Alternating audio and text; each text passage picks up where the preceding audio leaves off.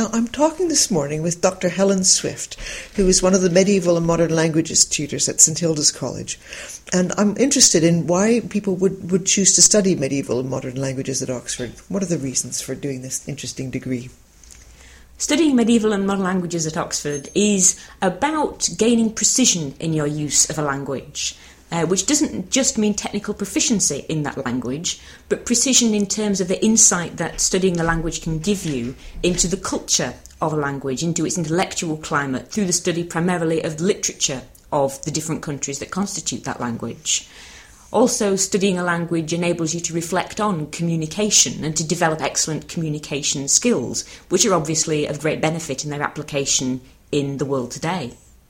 Now, and do you have to stick to just one language, or can you study more than one? It's quite possible to study one language on its own, but also it can be combined with another language, so for example the study of French and German as a degree course, but also it can be combined with other subjects, so you can study a modern language with classics, English, philosophy, history, or with a Middle Eastern language in what we call a joint school degree.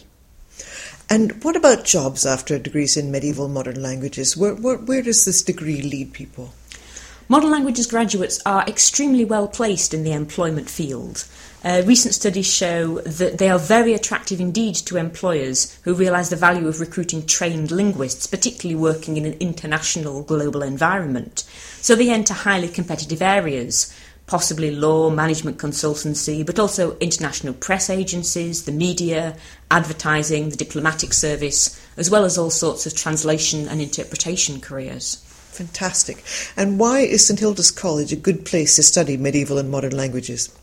St Hilda's College is an extremely good place to study this degree course because we have an unusually and exceptionally large number of modern language tutors. We have two fellows in French, which is exceptional. We have a fellow in German and also two fellows in linguistics. And in addition, college lecturers who support the study of languages by providing tuition in other languages. So this gives a real sense of community for the fellows that is also relevant to the postgraduate community here, but also a sense of community for the undergraduates because we have a large number of undergraduates. We have 12 to 15 students per year group studying lots of different combinations. So there's both diversity and community.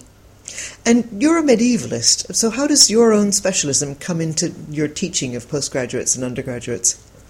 At postgraduate level, medieval French can be a subject that a postgraduate would choose to do for either a taught course or for a research degree, studying for a doctorate. But it could also feature in combination. We have a graduate course in medieval studies, so combining medieval French with other disciplines, or studying a topic that, for example, combines medieval English and medieval French. So the possibilities are really there to explore. For undergraduates, in the French course, there is a set text in the first year that is a medieval text. So it really gives the students a sense of something different and a different possibility to explore that they won't have come across before. So it's an extra excitement to the course. And what's a typical working day like for an undergraduate student in medieval and modern languages? Typical working day will be very busy for a modern languages student.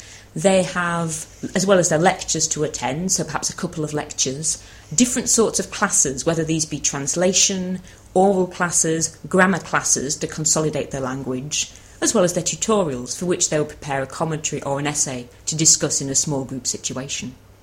And what about postgraduates? What are their lives like? Postgraduate lives are quite different, but also busy.